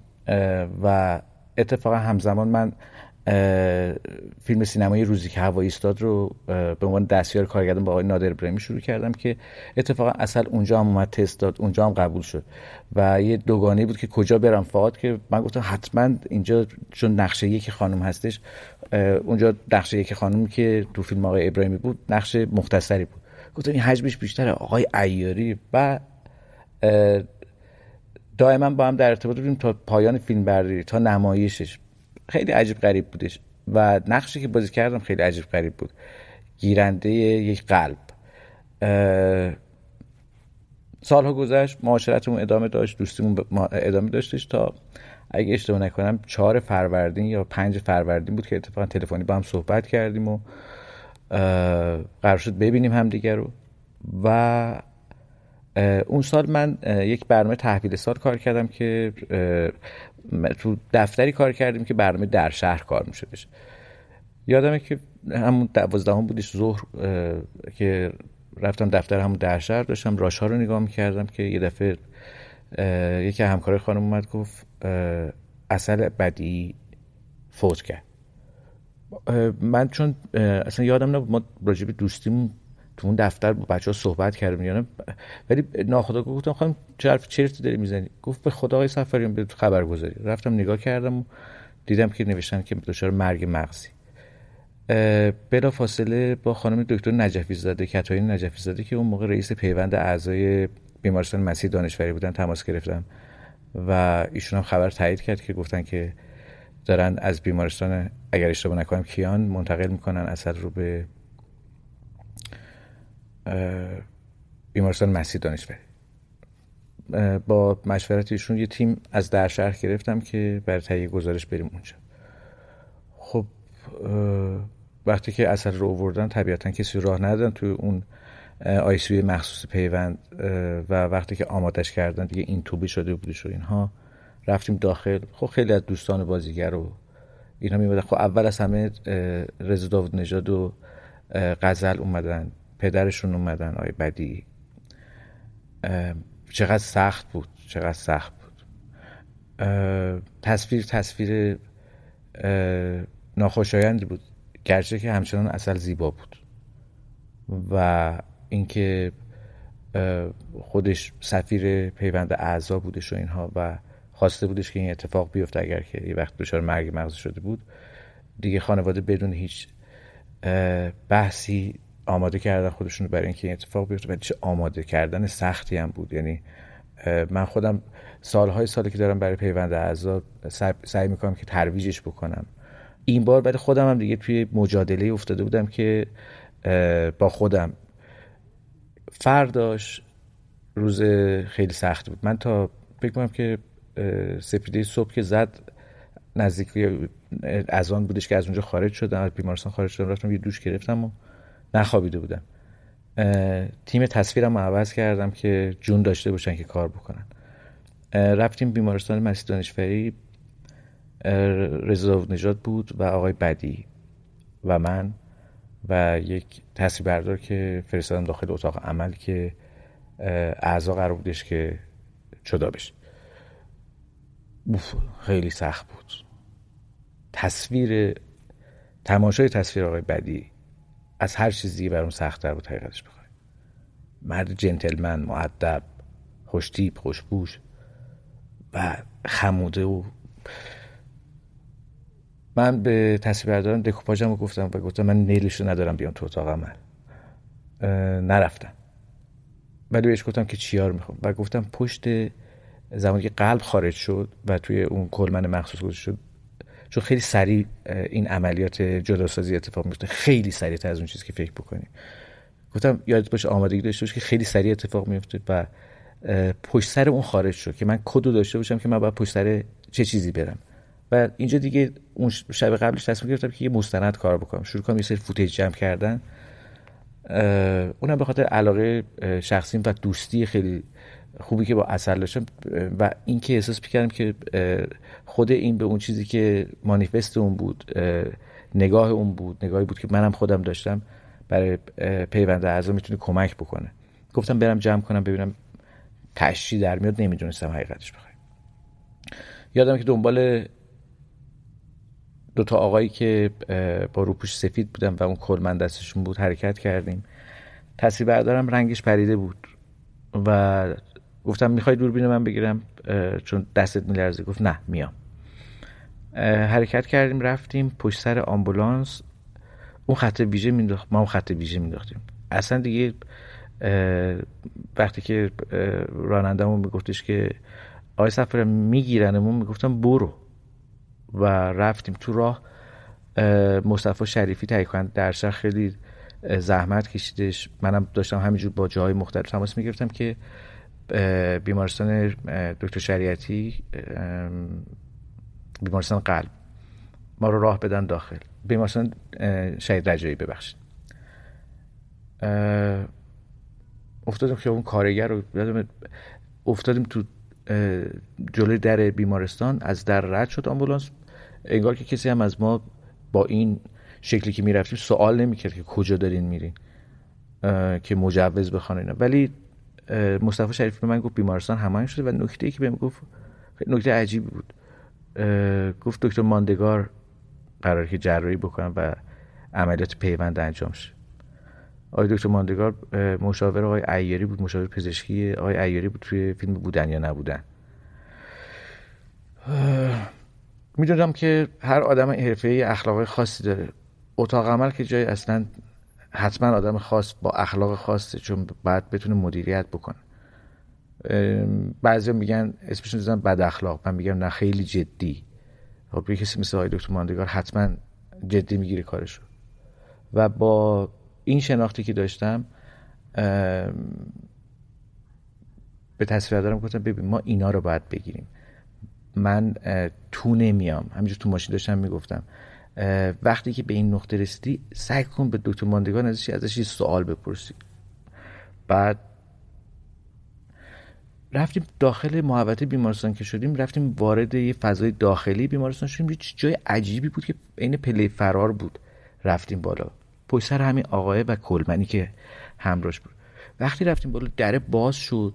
بعد چند متری که رفتیم داخل یه دفعه یکی گان گرفت جلو من. گفتم من که قرار نیست برم تو. اومدم بگم تصویر بردارم بعد گان بپشت این تنم کرد. نمی‌دونم تنم رفت خجالت کشیدم تن یعنی تو رو دروایسی قرار گرفتم چون میترسیدم برم داخل. اصلا جیگرش نداشتم دلش نداشتم اصلا توانش نداشتم.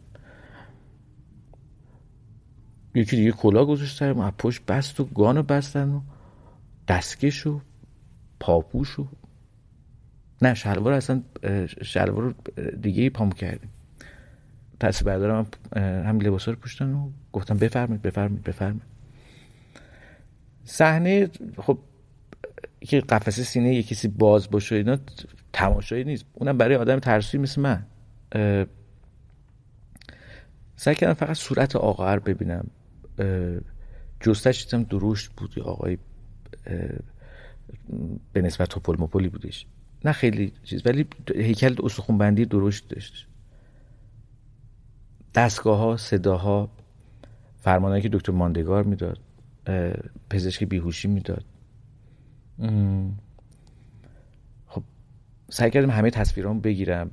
بعد یه چیزی بگم که اگه انداختنم بیرون بالاخره اون فوتیجی که می‌خوام جمع کرده بشم.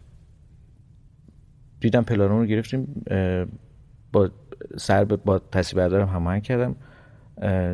دوربین آوردیم لوانگل جایی که صورت آقای ماندگار و دستاش دستا معلوم نباشه که نمی‌خواستم تصویر دلخراشی واقعا بگیرم.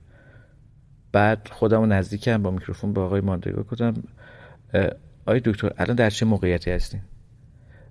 برگشتم بهم نگاه کردن روی عینکشون هم از این ذره بینایی که برای جراحی برای دید نزدیک استفاده می‌کنم. بهم گفت برید بیرون. گفتم حدس می‌زدم که بندازتم بیرون. خب پس اومدم بیرون و به تصویر دارم گفتم که بیا. گفتم این آدم جواب منو نمیده جواب ما رو نمیده. کلاه هم برداشت بودم ماسک هم برداشت بودم. داشتیم آماده می‌شدیم که لباسمون در بیاریم. و خب واقعیتش با یه بار خیلی غم هم همراه بود. یعنی اصلا هیجان جراحی ترسه و و واقعیتش بخوای خب دیگه هم بود که قلب اصل ها یعنی خیلی واقعی تر از دید تا پیوند عضو رو نمی‌تونستم لمس کنم و تجربه کنم. یه دفعه آیه دکتر ماندگار اومد بیرون ماسکشون دادن پایین دیگه ما ماسک نداشتیم. بعد خب کله کچلمون هم دیگه معلوم بود خب من سیاوش خیلی شبیه به هم هستیم. آیه دکتر ماندگار گفت شما سفاریان پور نیستی؟ گفتم که چرا؟ گفت دو تا برادری آسمان شب. گفتم بله. گفت چرا دو هفته از پخش نمیشه؟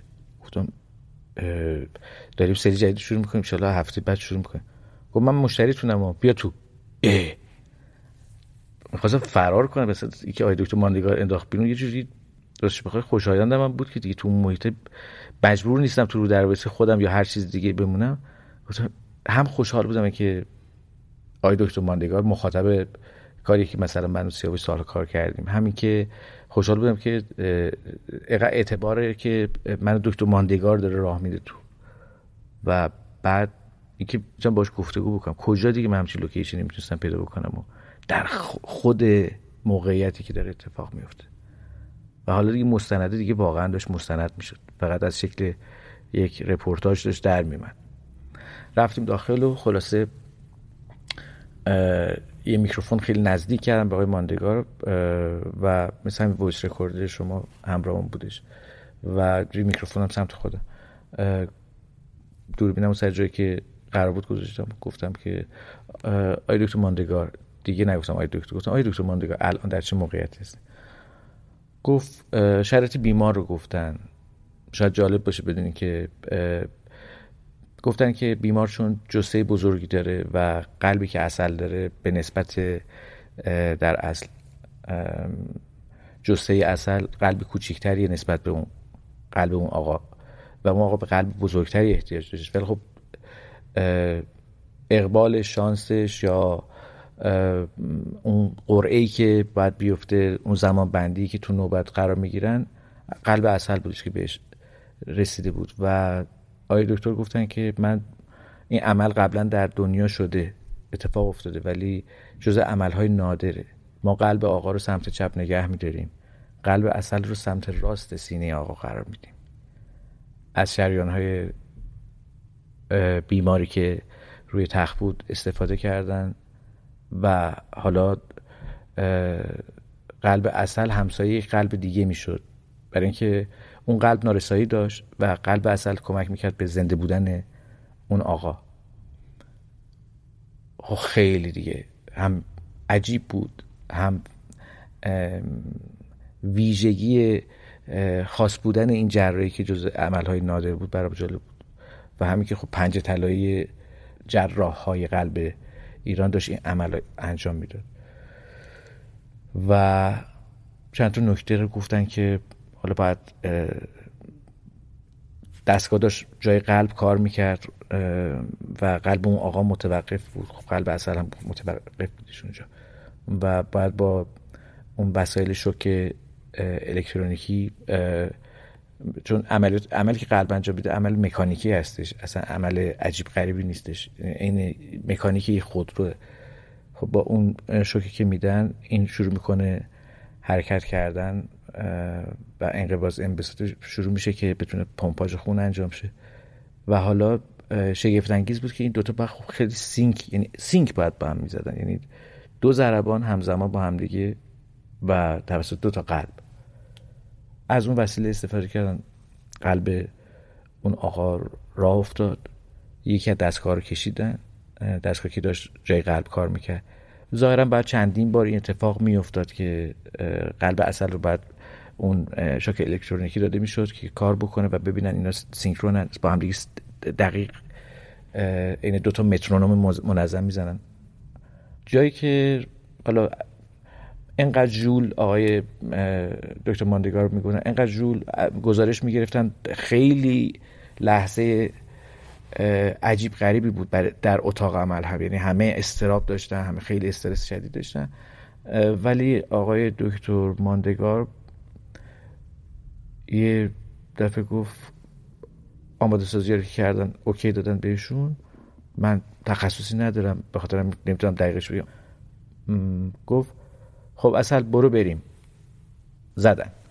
و حالا برای می‌تونه یک اتفاق باشه این. ولی همون مرتبه اول و آی دکتر ماندگار برش جالب گفت شد جالب فکر نمی‌کنم که قد با اولین در اشتراک بتونه سینک این دوتا قلب پیش بره.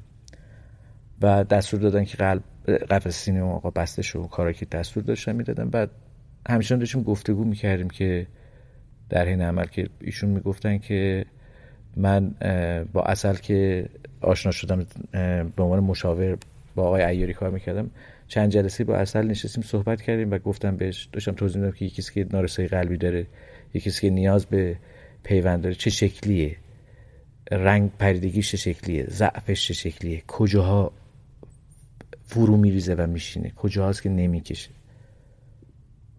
برای دکتر ماندگارم طبق گفته خودشون بسیار عجیب بودش که در همچین موقعیتی دارن بازیگر فیلم بودن یا نبودن. به قول خودشون کسی که مثل دخترش بود این عمل پیوند رو انجام میدن. عین تو فیلم ها سر دکتر ماندگار راه افتادیم. از اتاق عمل اومدن بیرون توی راه روی حرکت کردن. دو تا در رو از این دری که یعنی باد بزن هستش رد کردیم و رفتیم بیرون. بانسشون دادن پایین به خانواده فرد گیرنده قلب. گفتن تبریک میگم. عمل موفقیت آمیز بود بیمار شما ایشالله که بهبود کامل پیدا می‌کنه. و برگشتن خب طبیعتا اون خانواده خیلی خیلی قدام بودن و از شادی گریه می‌کردن. با گذاشت می‌ذاره تب و تاب خوابید. دکتر ماندگار تشکر کردیم و خداحافظی کردیم. برگشتم دوباره بیرون پیش اون خانواده و وقتی که عمل پیوند انجام میشه طبق پروتکل خیلی مشخص گیرنده و دهنده و خانواده گیرنده و خود گیرنده و خانواده دهنده اطلاعی ندارن که به چه کسی داده میشه و از چه کسی گرفته میشه قلب. ازشون سوال کردم شما می‌دونید قلب قلب کیه؟ نگاه کردم با یه تردیدی که نباید بگیم بگیم. گفتن فکر می‌کنیم مال اصل بدی. بازیگر خیلی خوب بود. گفتن شما می‌دونید مال کیه؟ گفتم نه. ولی خب اونا آدمای باهوش بودن. برای چی من باید دوربین میبردم؟ این پیوند رو ضبط می‌کردم. شاید به این خاطر بود. به حال مدتی هم بودش که از احوال گیرنده قلب اصل پرسش می‌کردم با خانوادهشون با پزشکشون در ارتباط بودم. نمی‌دونم الان ایشالا که در حیات باشن. ایشالا که حالشون خیلی خوب باشه. ولی و نمی‌دونم این قلب تا چه مدتی می‌زنه یا زده. ولی اگه یک ساعت هم بوده باشه به نظرم میارست می‌دونم که بیشتر از این بوده. خیلی بیشتر. امیدوارم موقع سلامت باشن ولی بحث شد راجع به اووردوز درباره اصل بدی. من یه توضیح علمی فقط میدم بهتون. اینو من نگفتم. اینو پزشک میگه. پزشکان گفتن. پزشکای پیوند اعضا. وقتی گفتم میگن اووردوز گفتن که خب اگه اووردوز کرده بود که ما از اون اعضا نمی‌تونستیم استفاده بکنیم. به نظر میاد نمی‌دونم حتما شما سوال کردید درباره این. نمی‌دونم چه جوابی شنیدید و چه گفتند بهتون ولی با اطلاع از اینکه چه اتفاقاتی افتاده بود که اعضای خانواده نزدیکترین آدم ها بهشون برای من تعریف کردن من پاسخم رو خیلی سریح گرفتم از علم که اگر که اووردوز بود عملیات پیوند نمی‌تونست انجام بشه. مخصوصا قلب. مراسم بدرقه اصل خیلی شلوغ بود. خیلی. یادم وقتی که خانواده می‌خواستن برسن به محل خاک سپاری نشد اصلا اینقدر شلوغ بود. من خیلی سخت گذشت به من. سخت نگذشت. اصلا دلهوره دلهوره و استراب. غم. بهجت. یه شادی که انگار تموم نشده. همه چیز. انگار که سفر اتفاق افتاده ولی درش بودن وجود داره.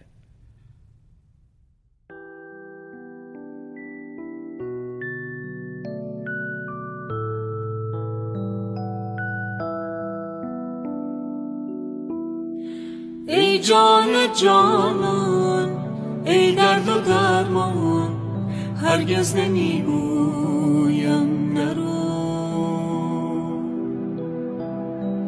دانم که ویران خواهم شد آسان اما نمی‌گویم نرو. بی تو نشستن پایم ندارد دردی که دارم درمان ندارد. حتی نمی جویم را. دیدی چه کردی؟ با من و بارم راهی به جز دل چندن ندارم. اما نمی‌گویم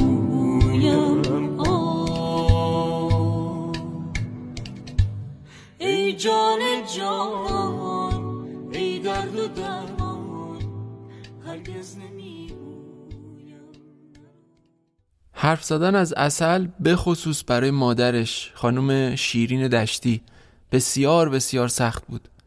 ولی در نهایت ایشون به خاطر اصل صداشون رو در اختیار ما قرار دادن. اصلا فرشته کوچک زندگیم بود که تولدش همانند درخشش خورشید چشنواز و امید دهنده بود. لحظه پروازش به آسمان ابدیت سیاهی و تاریکی مطلق. دوران عمرش همانند گذر شهاب از آسمان زندگیمان کوتاه بود. جایش تا ابد در قلب من خالی است. اصل بعدی بیش از اینکه تو شخصیت هایی که تو فیلم ها و سریال ها بازی کرد زنده باشه با بخشیدن اعضای بدنش به انسانهای دیگه در اونا زنده باقی موند به گفته همکاراش بدی در مسیر شهرتش هیچ وقت دست خوش تغییرات رفتاری نشد و همیشه اصالت خودش رو حفظ کرد بازیگر سالمی که تا آخر به تعهداتش نسبت به زندگی پایبند موند و به دیگران عشق داد، انرژی داد و البته اعضاش رو هم داد تا حرف آخر رو زده باشه. دوازده فروردین سال 92 روز مرگ دختری جوون و زیبا بود که با رفتنش تازه قسمت دوم زندگیش آغاز شد. در دهمین سالگرد فوتش به یادش خواهیم بود. به نام خداوند بخشنده مهربان. سال 92 شد و این گذر عمر چیزی است که قسمت همه است. حالا 36 سالم. حتی دهه سی هم به سرعت گذشت. با سرعتی صد چندان از دهه بیست. شیش سال در رکود بودم من فسفر در خوابی که شاید عموم زنهای جامعم را در بر گرفته اما سرخوشند همان گونه که من بودم امروز برای بسیاری در ایران زمین شروع و پایان خیلی چیز هاست. خیلی چیزهایی که بخش از زندگی و قصه اونها میشه. قصه آدم های مثل هم. آدم های رنگارنگ. حالا در این سن انقدی آدم دیدم که بتونم مسلط شم. ضعف درونیم که حس می کردم دیگه رنگ باخته. زیاد اشتباه کردم. اشتباه دیدم. اشتباه ارزش دادم و اشتباه بی ارزش کردم. اما مهر خدا خواست که هنوز سالمم هنوز توانمندم ریشه دارم جوانم زیبایم پسری دارم گنجینه عشق و هوش و سلامت مهر خانواده مثل گوهر ناب و دوستانی مثل برگ گل و دنیایی که هر روزش واقع است. واقعی که دستانم می سازدش دستان من دیگر ضعیف نیست. چینی دلم بند خورده و حالا انرژی خفته ای دارم برای ورود به مرحله دیگری از زندگیم. تمام توانم بر این است که امسال شگفتی بیافرینم. شگفتی که پسرم خانوادم دوستانم و مملکتم به من افتخار کنند. در این سال پروژه های بسیاری برای من به ثمر خواهد رسید. من می‌دانم امسال سال من است.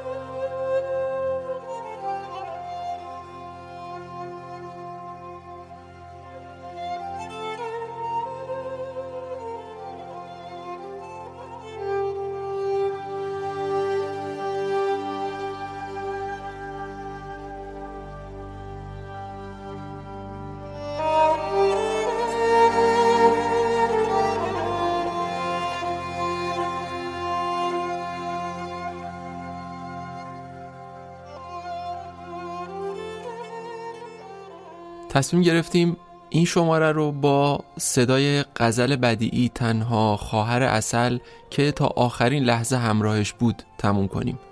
روز اول فروردین سال 92 یعنی همون سالی که چند روز بعد از شروعش ما اصل رو از دست میدیم اون آخرین افکار و حرفاش رو توی سالنامه جدیدی که خریده بود می نویسه افکاری که اون رو با صدای خواهرش غزل بدیعی شنیدیم.